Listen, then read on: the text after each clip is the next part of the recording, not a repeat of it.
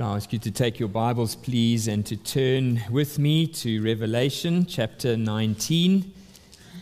Revelation chapter 19 is the portion of Scripture that we're going to look at in a few minutes, um, just verses 1 to 10 this morning. So please follow with me in your Bibles uh, as we read God's Word together. Revelation 19, verse 1. After this, I heard what seemed to be the loud voice of a great multitude in heaven crying out, Hallelujah! Salvation and glory and power belong to our God, for his judgments are true and just. For he has judged the great prostitute who corrupted the earth with her immorality and has avenged on her the blood of his servants. Once more they cried out, Hallelujah! The smoke from her goes up forever and ever. And the 24 elders and the four living creatures fell down and worshiped God who was seated on the throne, saying, Amen, Hallelujah. And from the throne came a voice saying, Praise our God, all you his servants, you who fear him, small and great. Then I heard what seemed to be the voice of a great multitude, like the roar of many waters, and like the sound of mighty peals of thunder, crying out, Hallelujah! For the Lord our God, the Almighty, reigns. Let us rejoice and exult and give him the glory, for the marriage of the Lamb has come, and the bride has made herself ready. It was granted her to clothe herself with fine linen, bright and pure. For the fine linen is the righteous deeds of the saints. And the angel said to me, Write this Blessed are those who are invited to the marriage supper of the Lamb. And he said to me, These are the true words of God. Then I fell down at his feet to worship him, but he said to me, You must not do that. I am a fellow servant with you and your brothers who hold to the testimony of Jesus. Worship God, for the testimony of Jesus is the spirit of prophecy. Just so far in God's word this morning. Well, in God's providence today, we come to this next section in Revelation. Um, and I did. I wrestled. Do I continue in the series this week or do I preach a message uh, to encourage God's people in the face of, of the sadness of this past week? And, and I was graciously, I think, led by the Lord to see that this is the passage uh, for us to find encouragement as the Lord's people, uh, because this is a passage that lifts our eyes from the earth and to look to the heavens not only to, to see what is happening in the heavens, but to see the perspective of heaven and the saints in heaven as they look down uh, on earth. And so, possibly today, more than any other Sunday, we need this heavenly perspective. So, let me open with the words of one of the commentators that I was reading this week. He said, During this brief earthly pilgrimage, we cannot see very far ahead of our nose. Often we cannot make sense of what is happening around us. Sometimes, even in our own lives, it's hard to understand. But up there, all is clear. Have you noticed that when all is clear in that morning without clouds, all the saints are supremely happy? It makes me think of the old gospel chorus, he says, trials dark on every hand, and we cannot understand all the way the Lord would lead us to the blessed promised land. But he'll guide us with his eye, and we'll see him in the sky. We will understand it better by and by. By and by, when the morning comes, when all the saints of God are gathered home, we will tell the story of how we've overcome. We will understand it better by and by.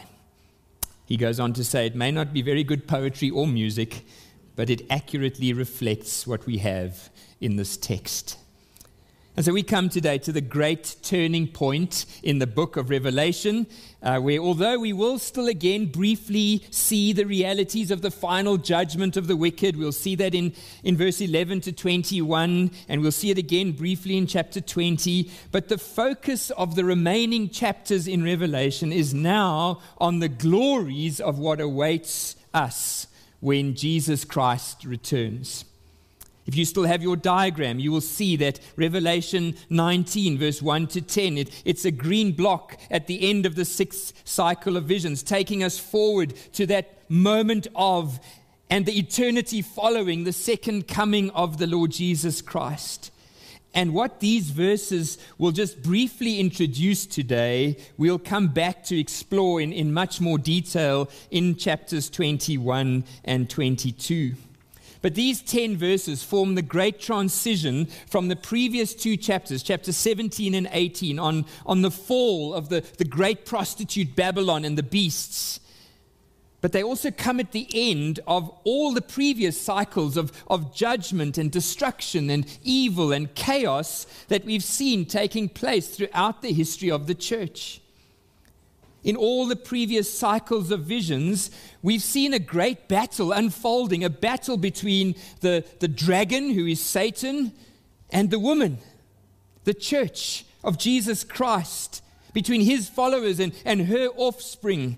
And we've seen God's partial judgment falling on the earth, on all those who worship the beast. We saw that with the seven trumpets of judgment, we saw it again with the seven bowls of God's wrath.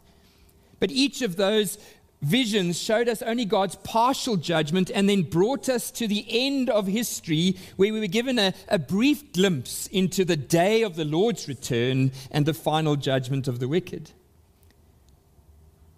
But the whole of chapter 17 and 18 were given then to describe the end of the world as we know it, as we saw last week, as Babylon falls, as nations and kings and merchants and every human being who, who lives and buys and sells her wares are cast like a great millstone into the sea of final destruction.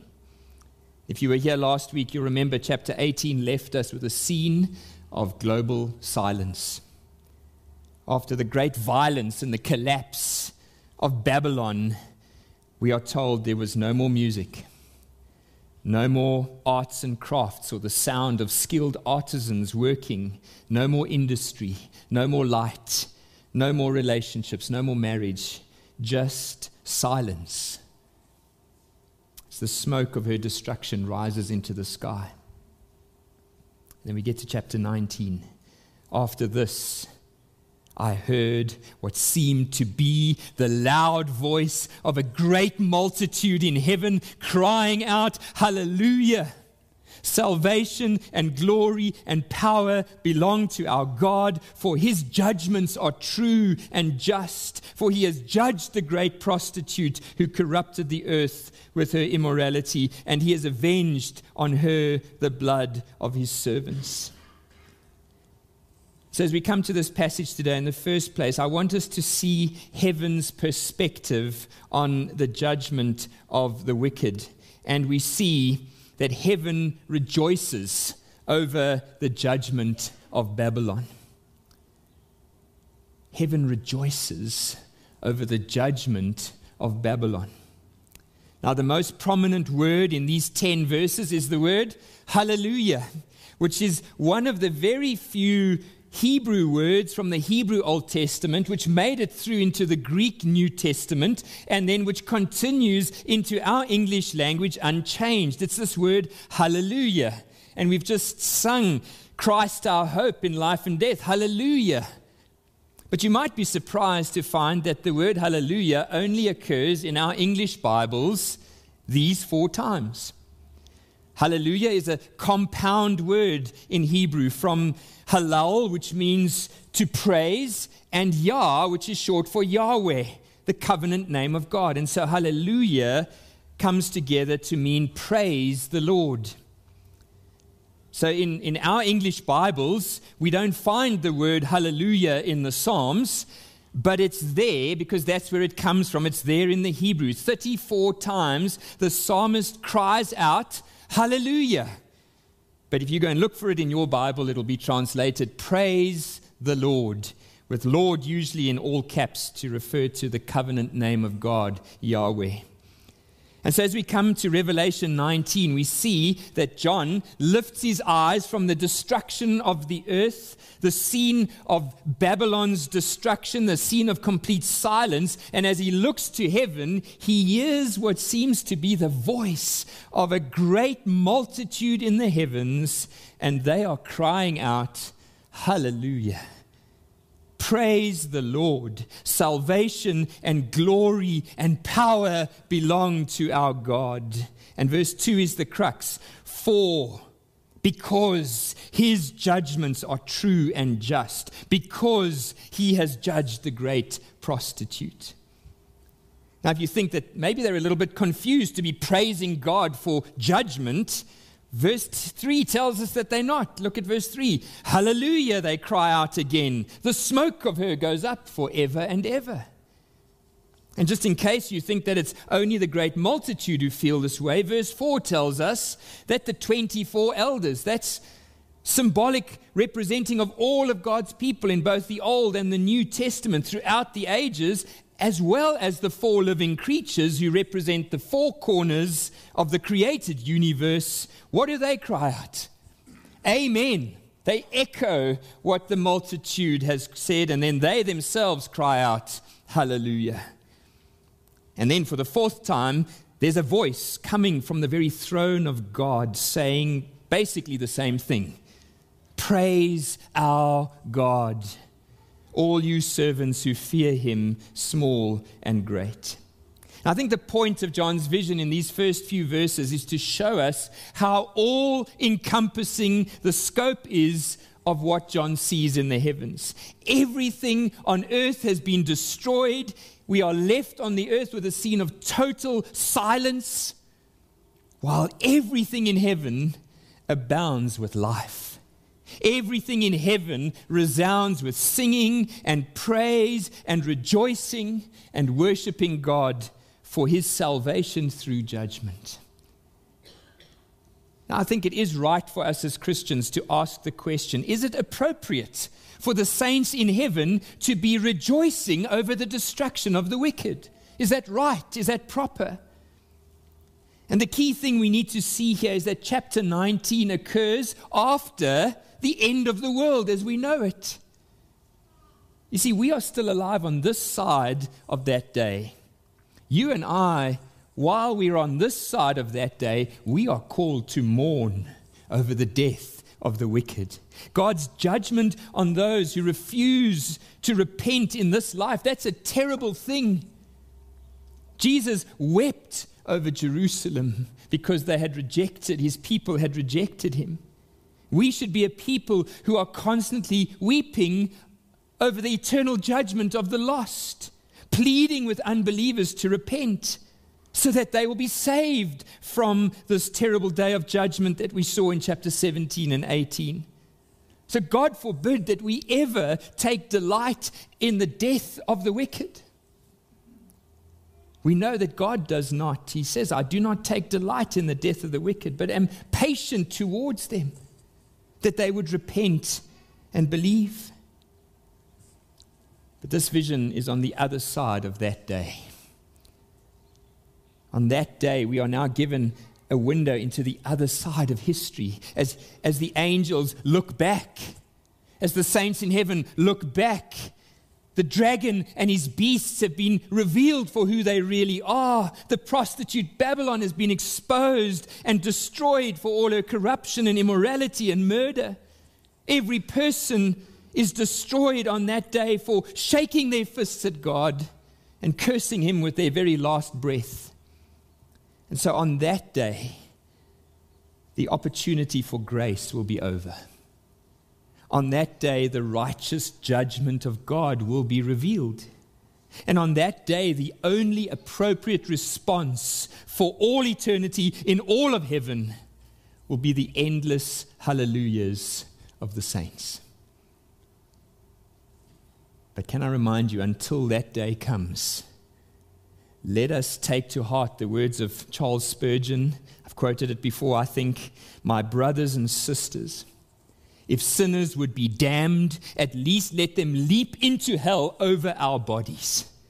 And if they will perish, let them perish with our arms wrapped around their knees, imploring them to stay and not madly to destroy themselves. If hell must be filled, at least let it be filled in the teeth of our exertions, and let no one go there unwarned and unprayed for. So that brings me to our second heavenly perspective from this passage. We'll spend most of our time here this morning. This is heaven rejoices over the marriage of the Lamb in verses 6 to 8. Verses 1 to 5 were, were the transition from earth to heaven, from the destruction of God's enemies on earth to the praise of his justice in heaven. But now the scene stays fully in heaven. It's, it's completely what awaits the saints of God for all eternity. Let's read verse 6 to 8.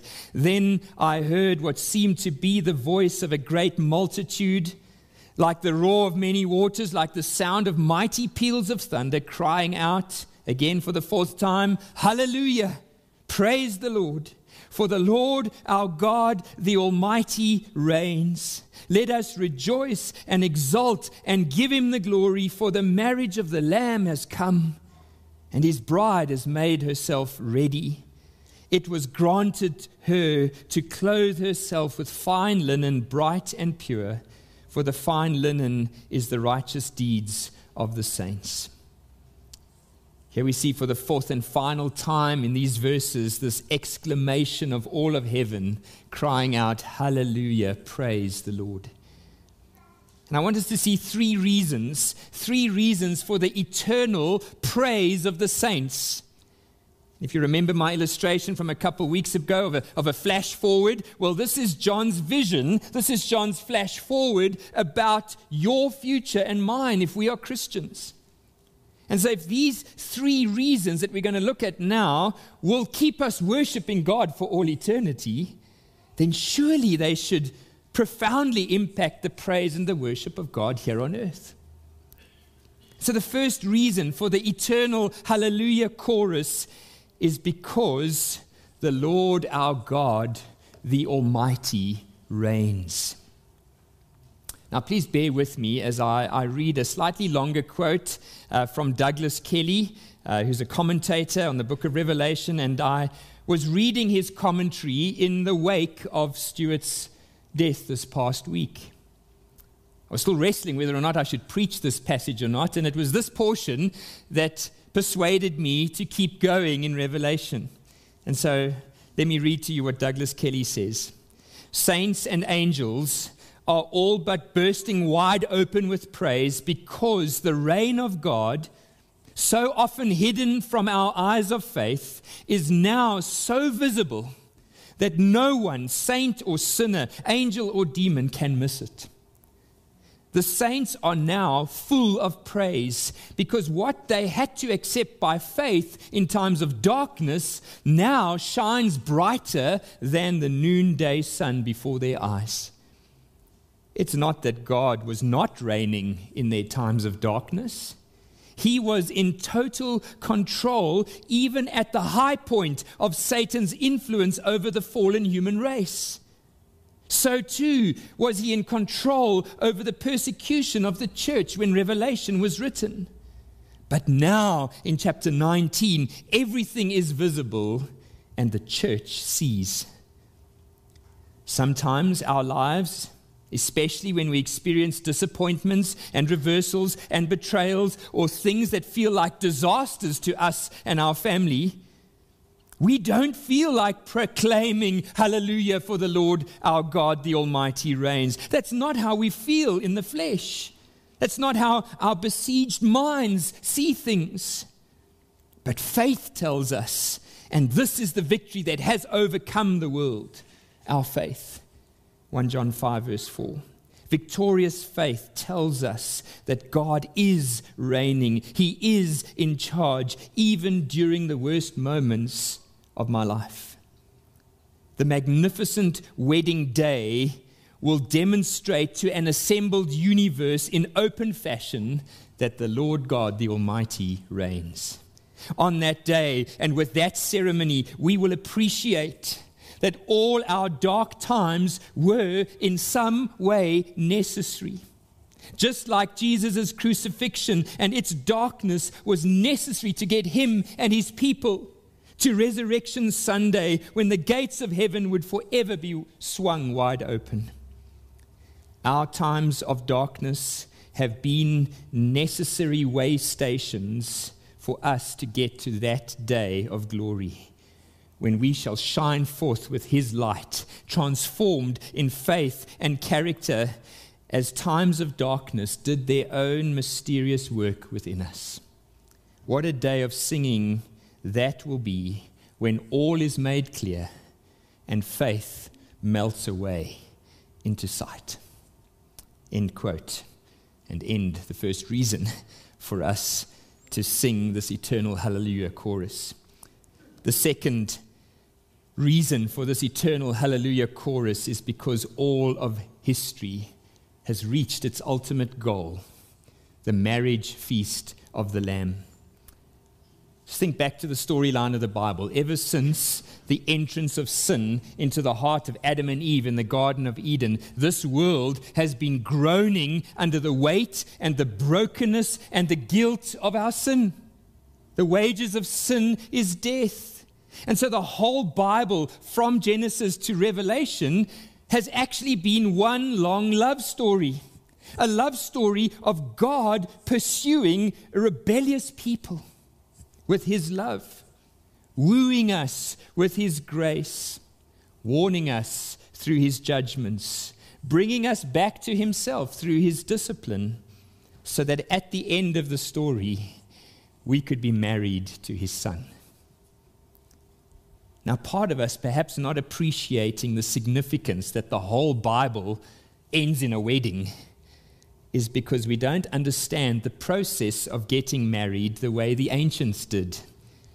And so let me quote here from William Hendriksen, who explains this so well. He says wedding practices in biblical times were different from ours today. First, the parents arranged the betrothal of their children. And once the terms of the marriage were publicly accepted, the couple was legally married. This was followed by an interval of varying lengths between the betrothal and the wedding. And during this time, the groom would pay the dowry to the father of the bride, or perhaps provide an arranged period of service. The wedding itself took the form of a procession in which the bride was taken from her father's house to the home of her husband. And as the wedding drew near, the bride prepared and adorned herself to be presented to the groom. And upon her arrival, the groom received his bride from the father, and the wedding feast began, a banquet which usually lasted seven days.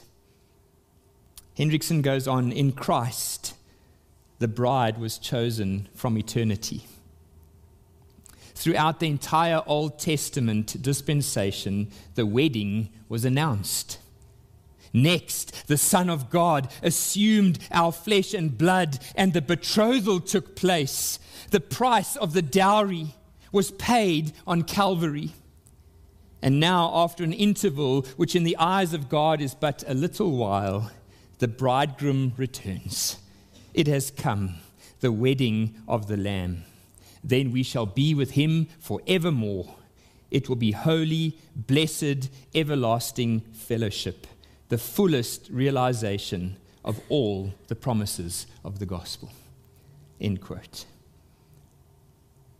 What we have in these verses is really the, the description of what every earthly marriage is intended to point towards. As Paul said in Ephesians 5 Husbands, love your wives as Christ loved the church and gave himself up for her that he might sanctify her, having cleansed her by the washing of water with the word, so that he might what? Present the church to himself in splendor, without spot or wrinkle or any such thing, that she might be holy and without blemish. So that's the second reason. All of history has reached its ultimate goal the marriage feast of the Lamb. And then the third reason for the eternal hallelujah chorus is that the bride was, was clothed in fine linen. She was made ready by being clothed in linen which is bright and pure. Now, here we have another reminder that, that what John is seeing is a vision, it's symbolic, vivid imagery that's pointing to profound spiritual truth. And we are told that the bride here is clothed in fine linen, bright and pure, which is the righteous deeds of the saints. This is not a literal bride with a literal clothing. This is a spiritual bride. It's the church. And the church is clothed in righteousness. Now, this verse has led some to try and argue that our entrance into heaven, our entrance into the marriage feast of the Lamb, is through our good works, the righteous deeds of the saints. But that would be to miss the whole point, firstly, of the gospel, of the abundantly clear teaching in the New Testament, and it would actually be to miss the point of the very hallelujahs being called out in this text. Because look at verse 8. These clothes of righteous deeds are given to the bride to clothe her. It's a gift she's granted with these. And so, firstly, we need to understand that in the immediate context, there is meant to be a, a, contrast between the clothing of this bride and the clothing of the prostitute Babylon. Remember chapter 17, verse 4. Babylon, the harlot, was clothed in purple and scarlet, adorned with gold and jewels and pearls. Those were all symbols for her power of seduction to lead the earth into spiritual adultery with her. Again, in chapter 18, we're told that all the nations drank the wine of the passion of her sexual immorality. And then in verse 16 and 17, we are told that her fine purple and scarlet clothing and all her gold and jewels were laid waste in a single hour. But now in Revelation 19, the bride of the Lamb is clothed in something which will never ever be destroyed, in the pure and bright linen of our salvation. Isaiah chapter 61, verse 10 I will greatly rejoice in the Lord. My soul shall exult in my God, for he has clothed me with the garments of salvation. He has covered me with the robe of righteousness. As a bridegroom decks himself like a priest, and as a bride adorns herself with jewels. In Philippians 3, verse 8 and 9, Paul says, I count everything as a loss for the surpassing worth of knowing Christ Jesus my Lord I, I count everything a loss. I consider them rubbish in order that I may gain Christ and be found in him, not having a righteousness of my own that comes from the law, but that which comes through faith in Christ, a righteousness which depends, uh, which comes from God and depends on faith.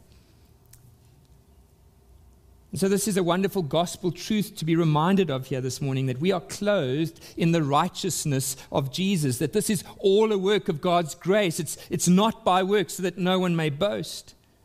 But the point of this verse is that this is not a doctrine which stands alone. We are saved by faith alone, but true saving faith is never alone. It always leads to the fruit. The fruit of our salvation is the works, the righteous deeds of the saints. So Paul could not be clearer in Ephesians 2, verse 8 to 10 For by grace you have been saved through faith. And this is not of your own doing, it's the gift of God. There he said it for a second time. Third time, not as a result of works, so that no one may boast. Okay, so three times we've been saved by grace. Then he goes on and says, And we are his workmanship, created in Christ Jesus for what? For good works, which God prepared beforehand that we should walk in them. James says exactly the same thing. What good is it, my brothers, if you say that you have faith, but there's no works? Can that kind of a faith save you? It's a false faith. True faith, says James, always leads to works. So you show me your faith without works. Go on, try.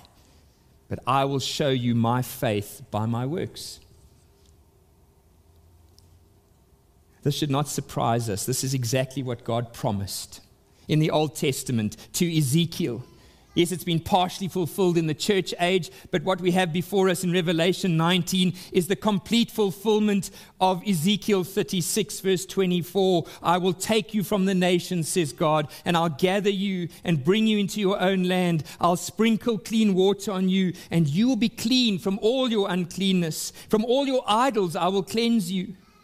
I will give you a new heart, and a new spirit I will put within you. I'll remove your heart of stone, and I'll give you a heart of flesh, and I'll put my spirit within you. It's all a work of God's grace up to this point. And then he says, I'll put my spirit within you, and my spirit will cause you to walk in my statutes and to obey my rules. And you will dwell in the land that I gave to your fathers, and you shall be my people, and I will be your God. So I hope you can see that, that these three reasons for eternal praise of God profoundly and, and practically impact every single day of our lives here on earth.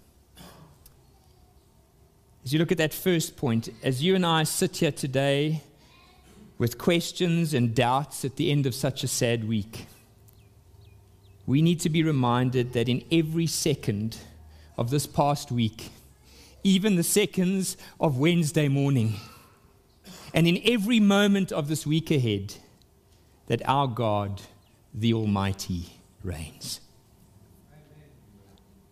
We may not see it clearly now, I, certainly don't, and we certainly don't understand it now. But on that day, we will see it perfectly. And we will shout out, Hallelujah, our God reigns. What we hold onto by faith now will then become sight. What we sing of in hope now will then become our eternal reality. The second profound impact that this chorus in heaven has on the present is that all of history has a purpose. It has a grand and a glorious purpose, which is the marriage feast of the Lamb. That's what the whole Bible is about. That's what your and my life is about. We've been betrothed to Jesus, He has paid the price with His own life.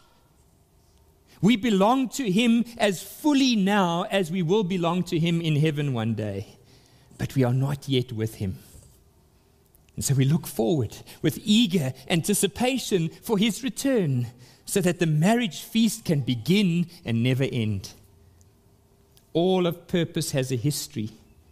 Remember that poem from a couple weeks back only one life, it'll soon be past.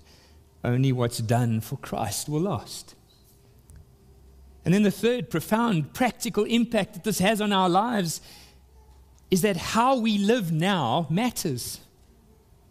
Yes, our salvation is all a gift of God. His righteousness is perfect, it's credited to our account. But that means every day of our lives matters as we then walk in the good works which He has prepared in advance for us to walk. If you and I have been clothed in the righteousness of Jesus Christ by faith, we will live each day according to our new uniform. Kent Hughes tells the wonderful story of a, of a boy who longed for a model sailboat. He spent weeks building the boat from a kit. When it was finally complete, he, he took the boat to the lake where he put it on the water and it sailed so beautifully, it sailed off into the sunset. Right out of sight, it was gone. And despite all his efforts, the boy could not find the boat. Several weeks later, he was walking down the street and he saw in a shop window his boat. And it had an expensive price tag on it. And so he went to the store owner and explained to the shopkeeper his story. But the owner said, I'm sorry, this is my boat. I bought it with lots of money. I cannot give it away for nothing. So the boy took up multiple jobs worked for weeks until he had the money to buy back his boat. And finally, as he walked out of the store with his precious boat in his hand, he said to the boat, Now you are twice mine. Once because I made you, and once because I bought you. So it is with God, says Kent. He created us, and then we went astray, we were lost in our sin and so he purchased us back with the precious blood of Jesus. How wonderful it is to be twice his, and thus God's willing servants forever. How we live now matters. And we need to close, and, and my last point will be very brief, um, which is to see in the final place today that heaven rejoices over the gospel invitation. Verse 9 The angel said to me, Write this. Blessed are those who are invited to the marriage supper of the Lamb. And he said to me, These words, sorry, these are the true words of God.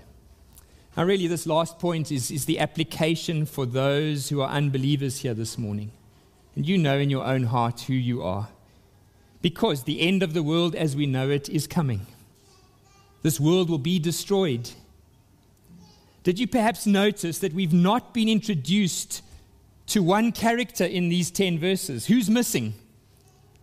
The bridegroom is missing in these verses. And the reason for that is that he's busy with one more task before he comes to begin the wedding feast. And we're going to consider that next week. But as you scan ahead in the remaining verses, you will see that the bridegroom comes onto the scene as the rider on a white horse. And he rides out in final judgment with a sword in his mouth to make war on all his enemies, and not one will remain unpunished by his holy wrath. And so today, you either belong to the prostitute Babylon, you continue in your rebellion against God. It may be an inner rebellion, it may be an outer rebellion. You will be destroyed by the sword of his mouth. Or you can respond to the invitation to the marriage supper of the Lamb. If you do, if you respond, you are called blessed.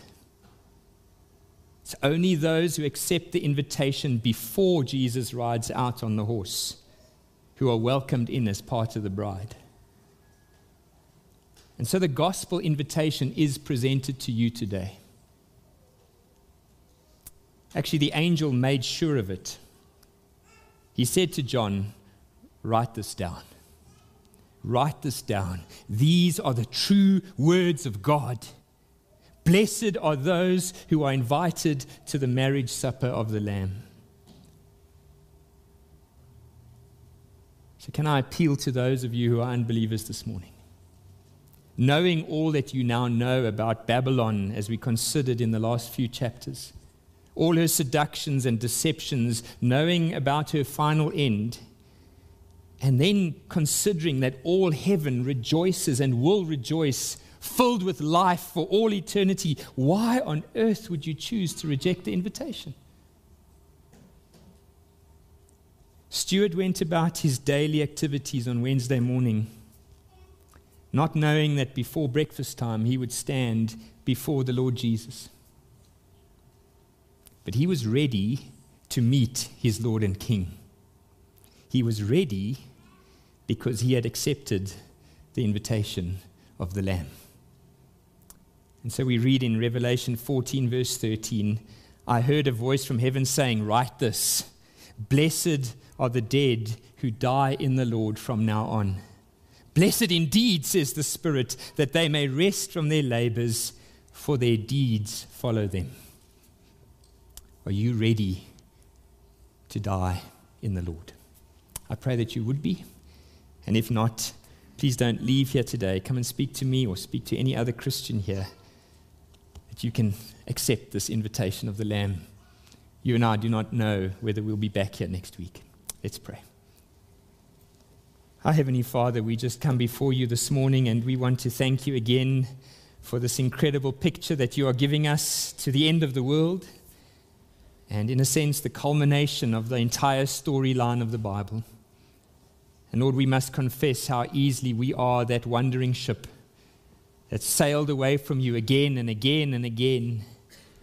But you've pursued us and you bought us back with the greatest price that could ever be paid the death of your own Son, the Lord Jesus, on the cross. And so, Lord, I pray today that there would not be one soul who's attended these two services, not one soul who's watched this online, who will reject the invitation to the marriage feast of the Lamb. And Lord, for those of us who have accepted the Lord Jesus Christ and are by faith clothed in his righteousness, won't you help us by the Spirit in, within us to walk faithfully? In the good works that you have prepared in advance for us to walk in. And so we say, even so, come, Lord Jesus. Come quickly, we pray. Amen.